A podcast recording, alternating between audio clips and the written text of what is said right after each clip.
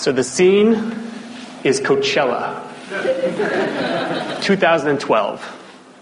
Snoop Dogg, Dre, headlining. But the hits keep coming. Here comes 50 Cent. Here comes Eminem. You got Wiz Khalifa. Kendrick Lamar dropped a new album recently. But then, who walks on stage? Anybody got me on this?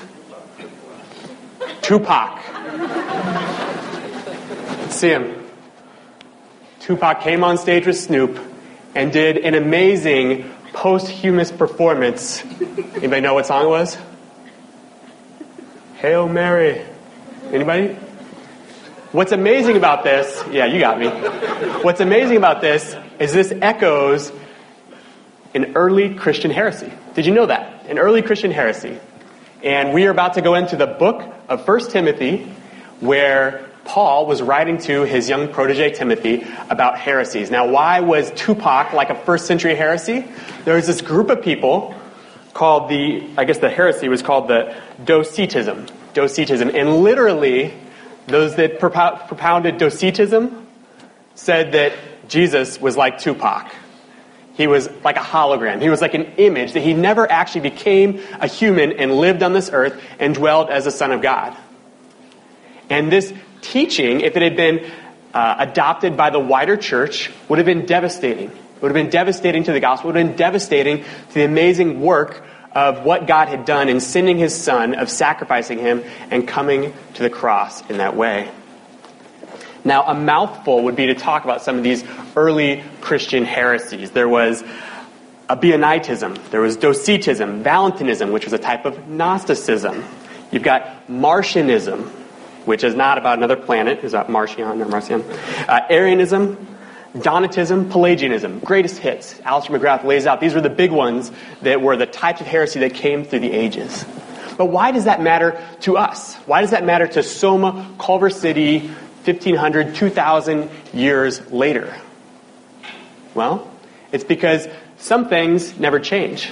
It's because the letter that Paul wrote to Timothy 1900 years ago, however many, is totally relevant to our context now because we are still susceptible, just as the early church was, to false doctrine sneaking in, undermining the truth of the gospel and its power in our lives. Its transformative power for ourselves and for the community. So, over the next few weeks, as a community, we're going to be going through this letter that Paul wrote to Timothy called 1 Timothy. And we're going to be looking at the various themes that this brings up. Really, it's not only about false teachers. I mean, that's sort of the driving context of the letter, but we'll get into other topics as well. Basically, how to govern the church, how to live the life of the church, taking care of um, the widows, how to treat older and younger women, how to create elders and deacons, um, how to honor them. These are all issues that are going to be coming up over the next few weeks, and I'm excited to explore these with all of you and to help us as a community know what it looks like to build on the right foundation of the gospel so that we don't fall into these devastating heresies. So, the way that we're going to do that today is by looking through the first 11 verses of this letter. And I'll try to do some of the upfront work of giving context because this is a new study for all of us. And the way we're going to do this is first we're going to look at uh, a friendship, and then we're going to look at false teaching, and then we're going to look at fruit. So that's three F's. You guys got that? Friendship, false teaching, and fruit. So we're going to start at the beginning of the letter, which although it seems so cursory, it actually provides a lot of really important information as we understand where we are and what we're learning about. Right off the bat, it's the customary kind of greeting that you see in all these letters Paul writes. He says, Paul, an apostle of Christ Jesus, by the command of God our Savior, and Christ Jesus our hope, to Timothy, my true child in the faith, grace, mercy, and peace from God the Father and Christ Jesus our Lord.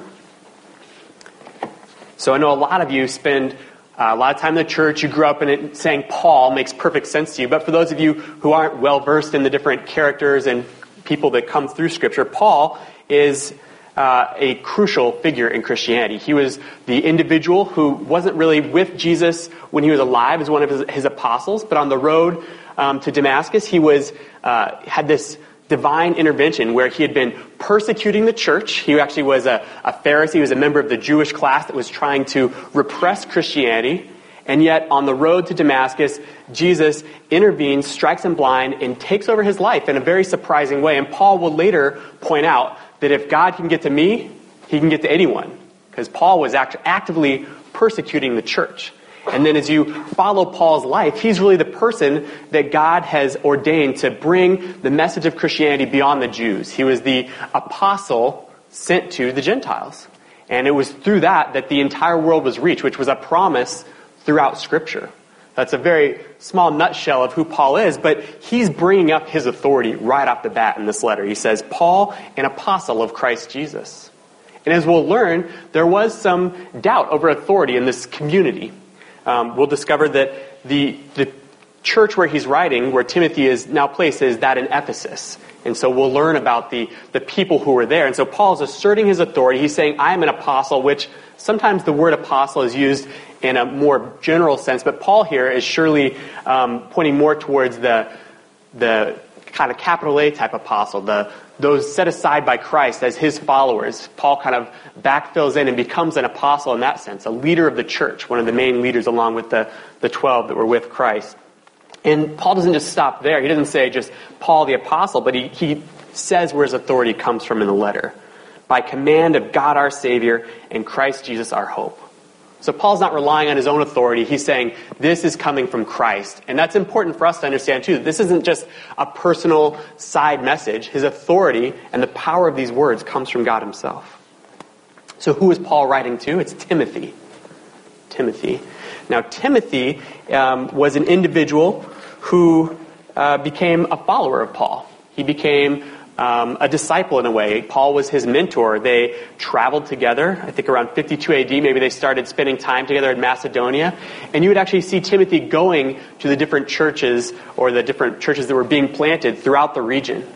Um, if you read through the New Testament, many of the books of the Bible are actually letters written by Paul, and many of those actually list Timothy as a co-author, which, as I was preparing for this, I was actually kind of shocked because I think I just gloss over that. But if you look at um, several different letters, if you look at Second Corinthians, Philippians, Colossians, First and Second Thessalonians, Philemon, they all have uh, Timothy listed as uh, right there in the beginning from Paul and Timothy. And even as you look at the words that Paul is using here, he says, Timothy, my true child in the faith.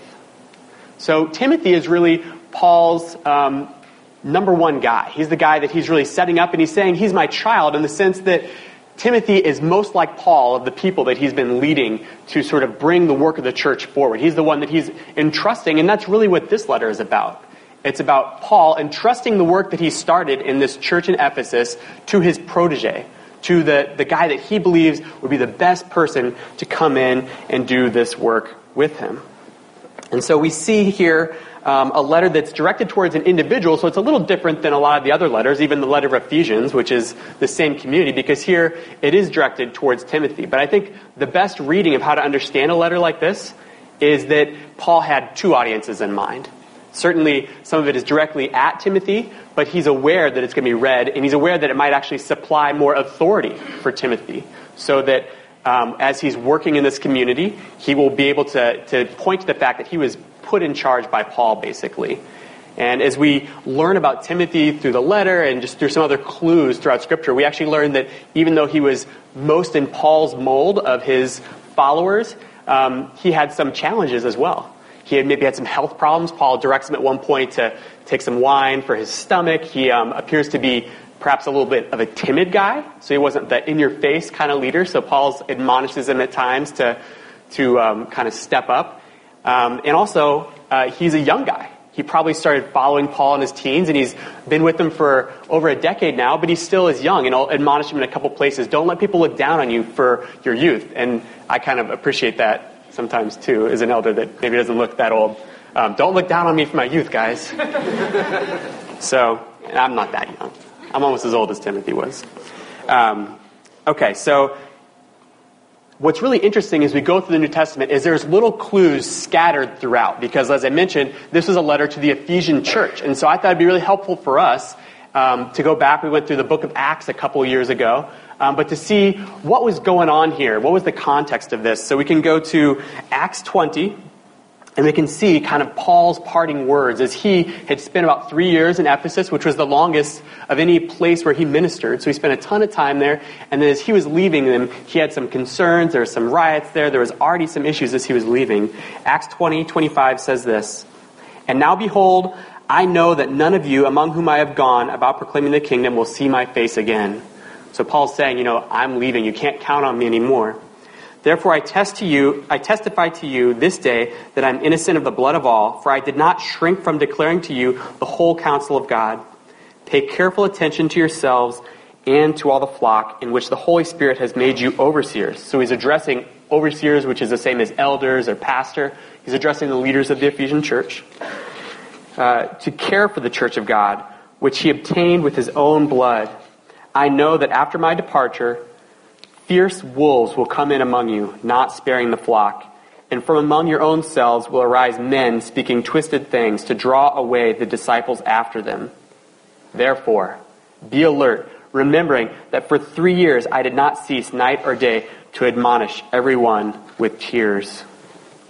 I love how you can hear Paul's heart pouring out, the tears that he wept over these people, the time that he spent with them, his just imploring them to, to watch out. It seems that he was already aware of the seeds of what would be to come, which was false teachers in the midst of the Ephesian church, which is the second part of what I wanted to share with you this morning is looking starting in, in verse 3 about what was going on as Paul addresses Timothy and writes in the letter. He says, I urge you when I was going to Macedonia, remain at Ephesus so that you may charge certain persons not to teach any different doctrine, nor to devote themselves to myths or endless genealogies, which promote speculations rather than the stewardship from God that is by faith. Now, Paul doesn't name names here. I think he does a little bit later, but he's going back to the same conversation with Timothy. What is Timothy's charge there? Why is it so important that Timothy go there and take a stand? It's not wolves from the outside who are penetrating this community, it seems. Our best guess is that there was a number of house churches in Ephesus at that time, and so Timothy is kind of going in to be more of a, a regional overseer in a sense, um, to, to bring some order in there. And there's some of these elders, some of these teachers that have now started to go in a different direction. Um, Paul doesn't supply enough for us to nail down what the exact nature of this heresy was, of what was going on at the time. It looks like there was some almost Gnostic elements, which I don't really want to get into the full details of what that is, but it's sort of a dualism. It's um, very influenced by Hellenism, which was the Greek thinking of the time. But it's clear that there was also a Jewish element as well, because in Titus, which is a similar letter that Paul writes to another uh, community, there was this Jewish element that was um, coming in and, and influencing the teaching that was done. And Paul was very clear in Acts about that he had given them the true gospel. And now we're hearing about things, um, endless genealogies, myths, and speculations. So scholars have tried to piece back together what did that mean? What was endless genealogies? And apparently, um, there's something called the, I think it was the Book of Jubilees, where um, different scholars and rabbis would take parts of Scripture and just start widely veering into almost fictional territory. They would take some clue and build a whole narrative on it. And those stories would start to get codified and put together um, in the Aggadah, and to the point where it was being taught in the temples somewhat regularly. Um, that was one aspect of the teaching that, as people fixated on that more and more, now they weren't looking at the truth of the gospel. They were they were veering into that other territory. Um, or another type of teaching at that time, which was happening, was um, wild allegories. So you would take some symbol um, and just completely turn it into something that the text really doesn't support at all. And unfortunately, it's very susceptible to the agenda of the person who's bringing it.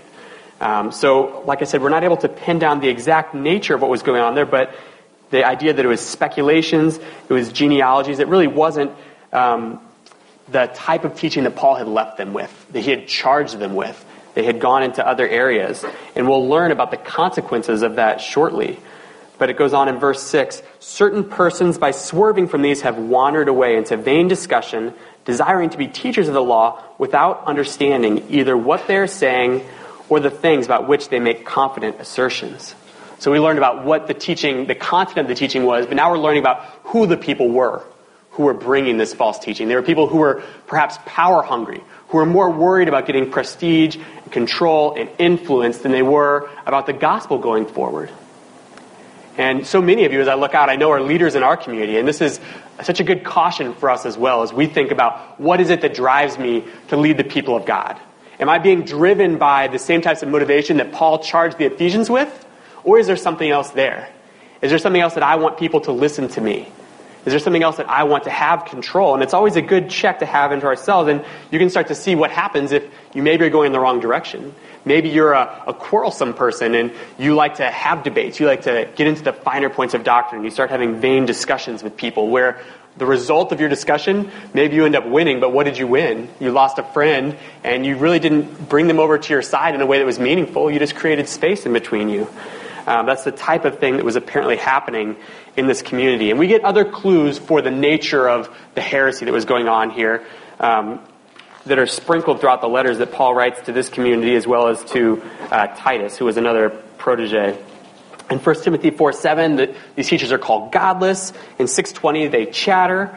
In um, chapter 6, meaningless talk. There's another letter that Paul writes to Timothy in Ephesus where he calls these individuals foolish and stupid. Um, in Titus, he says, guilty of foolish controversies in chapter 3. In verse 4 of this letter, Paul says they're propounding old wives' tales. He says they're hypocritical liars with, with a seared conscience. They understand nothing in chapter 6, and they're rebellious against the truth. So Paul is not sugarcoating here what he wants to happen. He's kind of wanting to clear out the problem. And this is important, as I said, for those of us who are leaders, and just as we care about the church, I think so often we are very concerned with not rocking the boat, with not hurting feelings, to the point that we might be willing to allow someone to penetrate our community and have a lot of influence that might drag others away. And so it's an important charge, particularly for the leaders in the church, for the elders, for the missional community leaders and DNAs, that we remember that it's watching out for this type of teaching is something that Paul did vigorously. Now, of course, there's tact in that, and so we're sort of taking the, looking at the more extreme, and what does it look like to identify? Apparently, it was a pretty extreme case here. But he's not sitting on the sideline or just trying to appease these people or trying to convince them, well, if you could just say it this way, then you could keep doing what you're doing. Instead, he's charging Timothy to, to make sure the truth is what's being guided towards and not just protecting people's feelings. So I think that's something that we want to make sure as a community that we're doing as well. Um, and it's honestly a hard line to find. It's something that takes a lot of wisdom, it takes a lot of prayer to be able to think about what is going on here. Is a person speaking out of a place of pain that I can minister to them in, or are they speaking out of a place of wanting to take sheep and wanting to take people away with them to their destruction?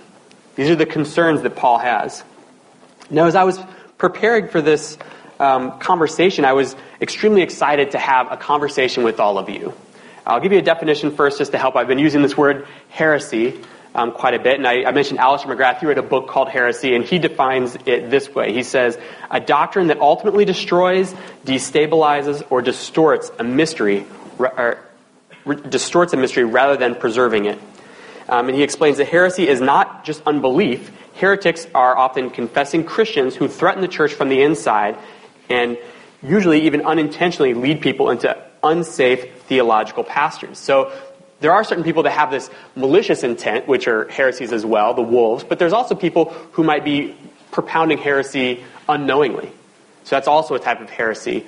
Uh, but the conversation I want to have with all of you, and I'm really hoping that we can put our thinking caps on and come up with some ideas for our context, for Soma Culver City, for the church in the West, for your lives, of where do we see these false teachings, these heresies cropping up amongst us? Where are the risks? And if it's your first time here, we let you talk. I think for me, I see in our culture just, and even for the last time seeping into my own heart this belief that we haven't actually done anything with our lives that could rise to the level of offending the creator of the universe. Like, our lives actually aren't, like, we haven't actually sinned. And if we reduce sin to a, uh, some system of morality that doesn't have bearing on our lives anymore, rather than seeing it as actually turning our backs on a good king who only ever gave us everything we could ever want or need, then it becomes really easy to say, I, I'm not actually a sinner, and sin isn't actually a problem, which I think as we talk to our friends, as I talk to my friends, like, none of them are living in a reality of feeling any weight of sin they might feel that weight in other areas like anxiety and guilt, but it's, they wouldn't equate that to sin. Yeah, so Jared's talking about how we downplay and minimize sin so often to the point where we don't feel the weight of it. And I wonder if that was a big component of what was going on in Ephesus, because as we get further in this chapter, we're going to see um, Paul talking about the law and about the effects in people's lives. And when he talks about it, it's no small thing. Sean? I'm just wondering, um, the whole thing with sin is that we're downplaying sin, but have we kind of been coddled into downplaying sin by the idea that we shouldn't be judging people for their sin, you know, the idea of love the sin and not the sin. So we become too quiet about calling out the sin because it's not PC? Yeah, I think that dovetails with what Jared's saying. Not only do we do it to ourselves, but then we start inviting others into that sort of misunderstanding that sin is not serious um, by just being like, oh, it's not a big deal, like, or just starting right off with the you're forgiven and not understanding the gravity of offending the holy God of the universe. Where do we draw the line with that? How do we find that place where we can talk comfortably about someone's sin? You have to put, I think you have to talk, talk about your own sin if you're going to talk to someone else about their sin. I think that's a good point. Ashley?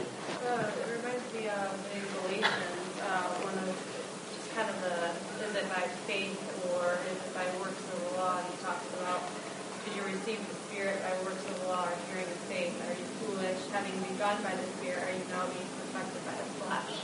And so kind of that, that push and pull of feeling like, okay, yeah, I know he died for me, but now I got to do A, B, C, D. And, and, and so yeah, just that, that kind of the Jewish kind of like working for your salvation Yeah. I think we see that in a lot of faiths and certainly a lot of strands of Christianity as well as we know it. And then the truth that God continues to be active and that it's actually Him who changes us and makes us more holy. It's Him that does that work is lost and we think it's, it's on us and then we're crushed by that weight. And it's kind of a side note or about the, the God saving. It's back on us.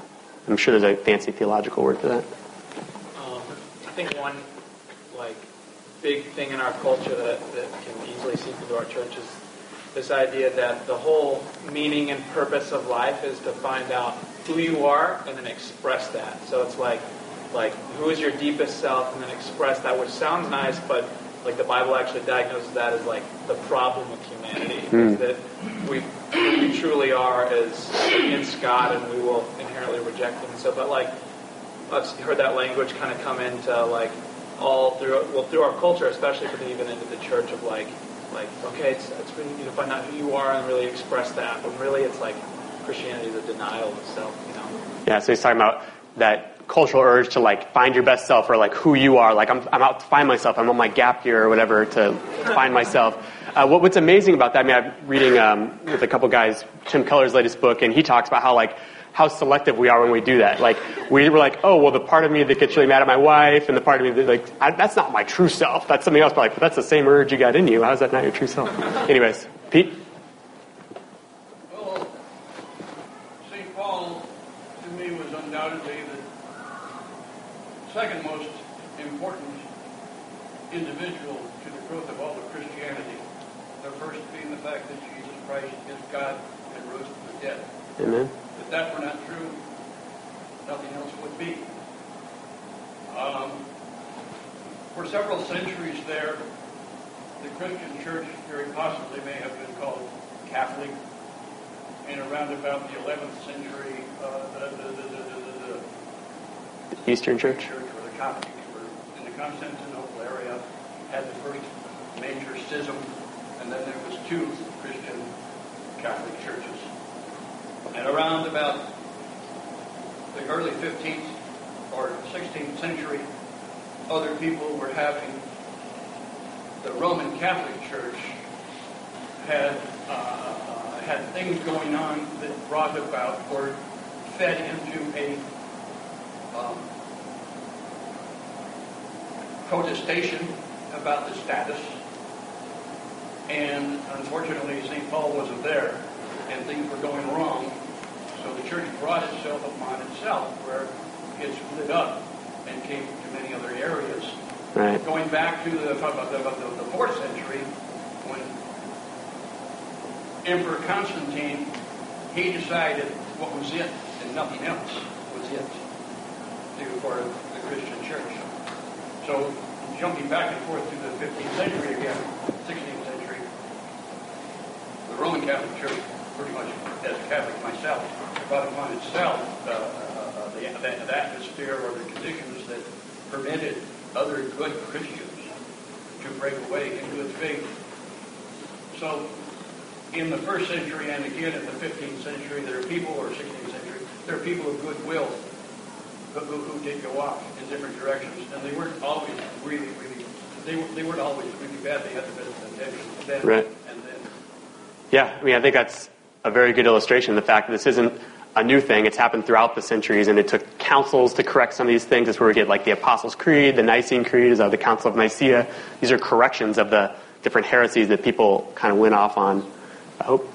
I think just to what Josh was saying, like that God wants all of our dreams to come true. Like Mm. everything we could imagine for ourselves, like God wants that for us, Yeah. rather than like us wanting what God wants of us.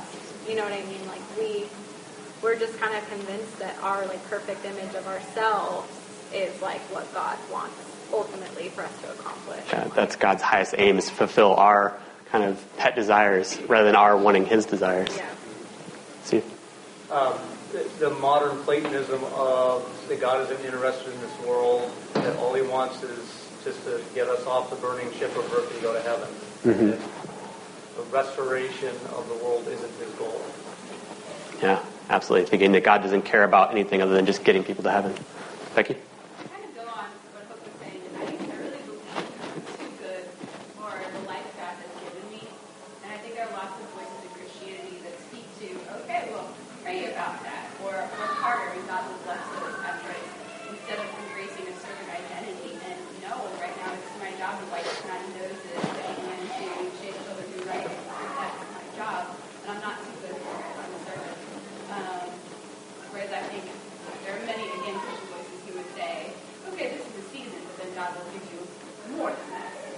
You know? Maybe one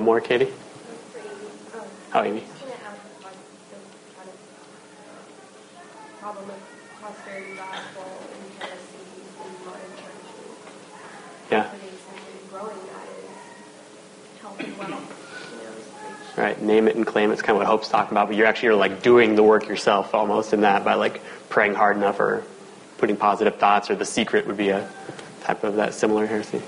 All right, so I think we could keep going, and I hope this is a conversation that keeps going for us. I think it would be fruitful in our missional communities to spend time thinking not just generally and abstractly about these concepts, but maybe about how some of these things have seeped into our life shared together or into our own hearts, because that's where the real work is for us here. It's not just to speculate on what someone else might be doing. Um, I had a couple of others that I wanted to mention. As I was reflecting on this, I was thinking about how we have really said, you know, we're a family of missionary servants, and I think we have a, a ability to slip into a type of heresy as we become very unbalanced in these areas. We can be all about family to the point where we forget about our identity in these other areas, and we'll forget about a really an aspect of God and who He, he says we are. We could be out serving all the time and caring for people, doing the San Michelle homeless serving that we do once a month with few people where we serve and feel really good about ourselves, but we're never actually telling anyone about the greater hope of Christ. Or we're just focused on family and we're taking care of the people that are amongst us, but we're becoming inward to the point where we don't share at all. Or we're only sharing and we leave those people behind. Lately we've had so many people come to Los Angeles and join us as a community, which is amazing. And it's an important task of the church to care for you, um, to have people, leaders that are capable of discipling and of shepherding you.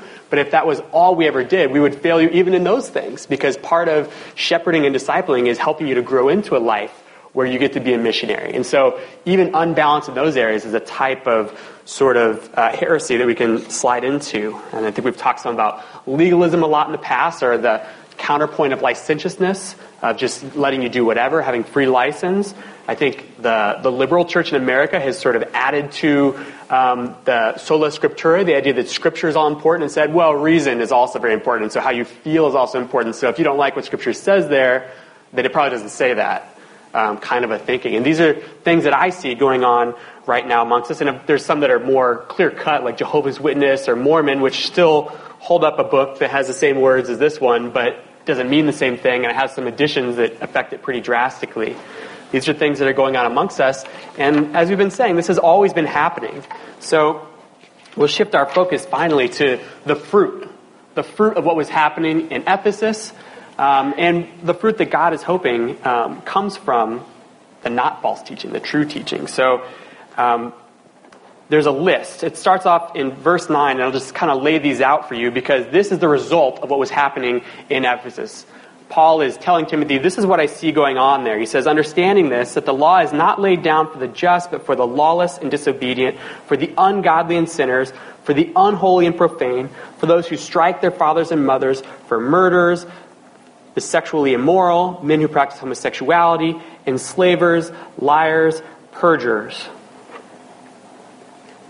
Now, if anyone else has kind of got a little nervous as I said homosexuality there, we're not going to spend a ton of time today on that topic, um, but I'll explain why I think this is part of uh, what Paul's trying to demonstrate here, and we can touch on that um, as his illustration, because I think what's really amazing, and you see these types of lists elsewhere in Paul, but essentially what he's doing is mirroring the Decalogue, the Ten Commandments. And he's going through and basically demonstrating in specific terms ways in which this community has gone sideways on these commands from God. And he makes this interesting statement about the law being there for the lawless and disobedient, for the ungodly and the sinners. And we don't have time to go through the, the mapping of each one of those, of having no other gods before God, or having no idols, or adultery. We talked about the homosexuality. That's a component where he's reflecting on the sexually immoral within maybe heterosexual relationships, but also amongst homosexual relationships. So basically, God having this vision for what a marriage is and deviation from that um, going on in this particular context. And then um, enslavers, liars, perjurers, um, even murder being referenced there in, in, a way as far as those who strike their father or for murders, and then the fathers and mothers respecting your parents. So Paul is going through and demonstrating what's happening now as a result of these teachers in Ephesus. And this is really challenging for us, I think, because it's easy to turn around the Ephesian church and say, well, yeah, you guys had some serious problems. Man, you guys must be off track. You must have false teaching. But I think the challenge comes for us when we sit here and say, well, what if I applied that scrutiny to myself and with the community around here? Um, and I think that's a tension that Paul's inviting us into. I think he's urging us to look very um, directly at what's happening amongst us because he ends up saying that this is fruit. This is the result of what's happening. Um, Jesus had the same, the same concept. Matthew 7, Jesus says, Beware of false prophets who come to you in sheep's clothing, but inwardly are ravenous wolves. That same uh, metaphor that Paul was using. You will recognize them by their fruits. Are grapes gathered from thorn bushes or figs from thistles? So, every healthy tree bears good fruit, but the diseased tree bears bad fruit. Thus, you will recognize them by their fruit.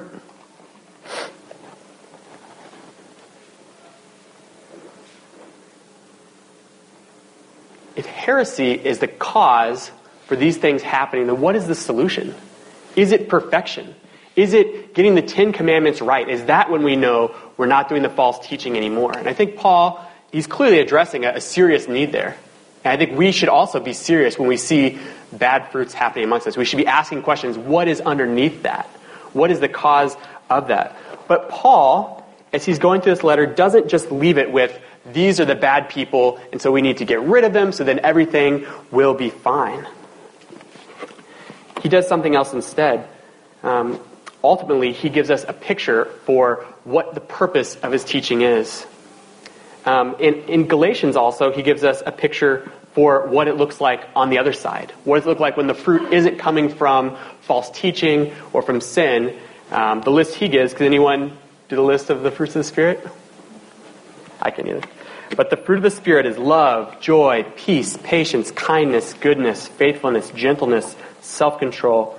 Against such things there is no law. So that's the tension we see here of what good fruit looks like. You would expect to see in a community where true teaching is happening, that you'd see those fruits happening as well. And Paul's not really saying that he's seeing a lot of that here, but he's given us a picture for what that is. And the purpose of Paul's teaching is, he says in uh, 1 Timothy 1 5, the aim of our charge is love that issues from a pure heart and a good conscience and a sincere faith. So Paul's goal here is to bring love to bear. He's not just addressing these this laundry list of sins, the the Ten Commandments being lived out in the scariest possible way, but he wants to bring to bear love on that. And he gives a picture for what that looks like um, elsewhere in Scripture. I'm sure you're all familiar with the picture of love that's Paul gives in 1 Corinthians. You've heard it at weddings, chapter 13. Love is patient and kind. Love does not envy or boast. It is not arrogant or rude. It does not insist on its own way. It is not irritable or resentful. It does not rejoice at wrongdoing, but rejoices with the truth. Love bears all things, believes all things, and hopes all things, endures all things. In 1 John, the Apostle John gives an even more direct picture of what the, the highest level of love is. He says, And this is love, not that we have loved God, but that He loved us and sent His Son to be the propitiation for our sins, to take care of our sins. Beloved, if God so loved us, we ought to love one another. So Paul is saying this is the, the secret sauce in a way. This is what's missing here. This is what I'm directing you towards, Timothy. The purpose is, as I address these sins that are going on, is not just to call it the sins, but to redirect them towards love, to redirect towards uh, where those fruits might come from. Paul, as he concludes his uh, the first section we're studying here in this sort of demonstration of what the false teachers are, gives us the link on how to get from the false teaching to the love. This is the equation for us as well. It's not just to teach better, it's not just to, to squash false teaching. It must be replaced by something else. Paul says in 1 Timothy 11, in accordance with the gospel of the glory of the blessed God with which I've been entrusted. So, church, that's our charge as well. It's not just to identify false teaching, it's not just to call out places where we see fruits that have deviated from that list in Galatians. Rather, we're not going to spend our time there necessarily. We're going to spend our time pointing back to the gospel, pointing back to that which results in the good fruits, that which avoids those vain discussions, that which doesn't fall into genealogies and speculations. It's our lodestar. It's what keeps us on track. It's what helps us to see where the truth is. And Paul, in one of his most beautiful expositions of what the gospel is, wrote to this same church. This is what he's calling them back to.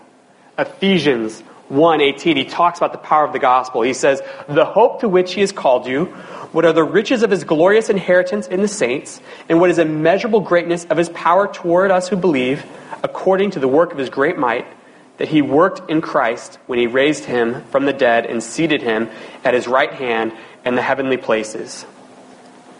So that's the, the power of the gospel. But what is it? Ephesians 2 4. But God. Those beautiful words, but God, when He intervenes. But God, being rich in mercy, because of the great love with which He loved us, even when we were dead in our trespasses, made us alive together with Christ. By grace you have been saved, and raised, raised us up with Him, and seated us with Him in the heavenly places in Christ Jesus, so that in the coming ages he might show the immeasurable riches of His grace and kindness towards us in Jesus Christ. For by grace you have been saved through faith, and this is not your own doing. It is the gift of God, not a result of works, so that no one may boast. Just as we sang in the first song this morning, we'll boast in nothing else.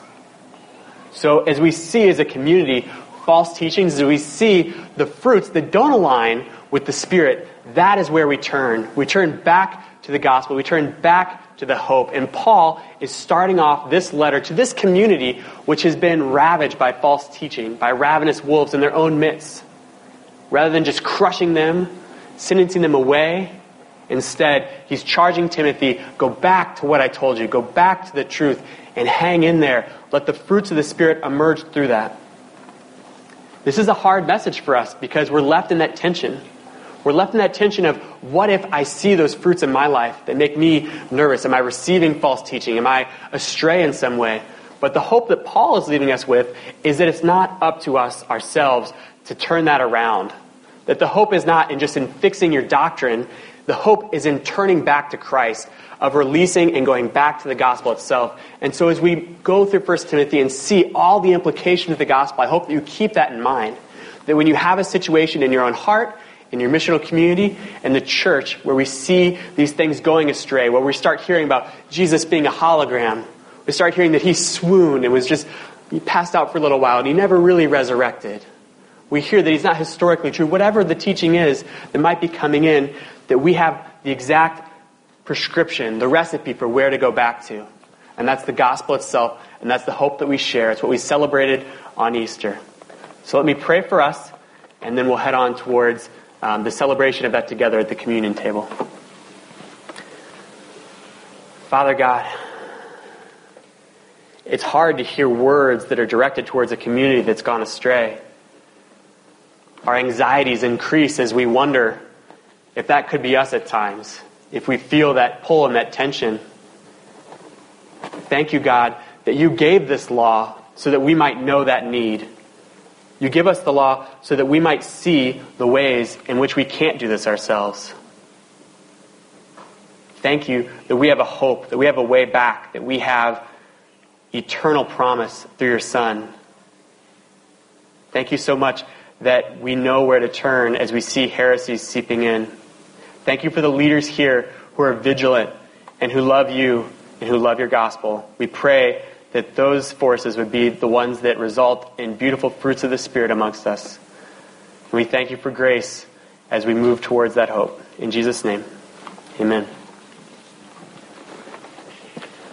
So, Paul would have admonished the Ephesians to do what we're about to do right now, which is to go back to the gospel, to remember the true hope, which is Christ's body broken for you, which is his blood shed for you. That's what we are celebrating at the table. We have four tables. We have bread that's out there. We take the bread and we dip it into the juice. And that's the way that we participate in and remember what Christ has done for us. That's your way today of declaring what Paul is asking the Ephesians to declare. That's your way of rejecting false teaching in your own hearts, is by saying, This is the hope that I have.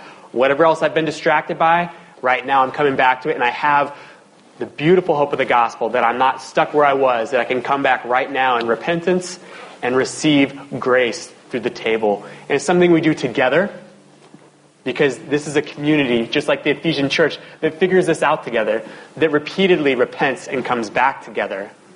That's why we have hope together. And so if you've made that declaration in your own life that Christ has done this for you, that that's your lodestar, then eat, drink, repent of whatever has been going on in your life if you need to. If there's someone here you need to repent to, pull them aside.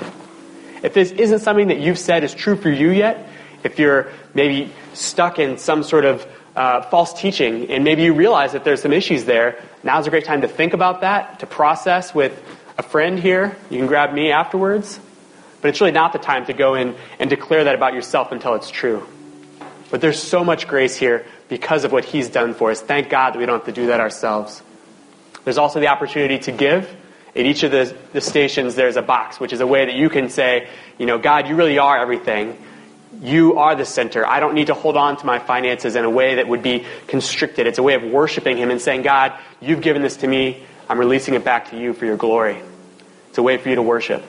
So we're going to be worshiping through songs as well. The band is going to play a few more songs, so feel free to sit and pray and then move back together with people who you love, you came here with, you met this morning.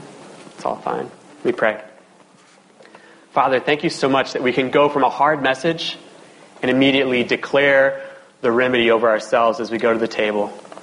Do that in our hearts. Help us to purge the areas of false teachings which we have uh, been prone to believe. We pray that if any of us amongst us have brought in heresies accidentally, not intentionally, or on purpose, that those would be repented of this morning, and that we'd see the, the fruits of the Spirit emerge as a result. And I thank you, Lord, as I can look at this community and I can say with such confidence that we see the fruits of the Spirit happening here, that you've been at work amongst us, that you continue to work amongst us. And we're so grateful for that. We pray this in Jesus' name. Amen.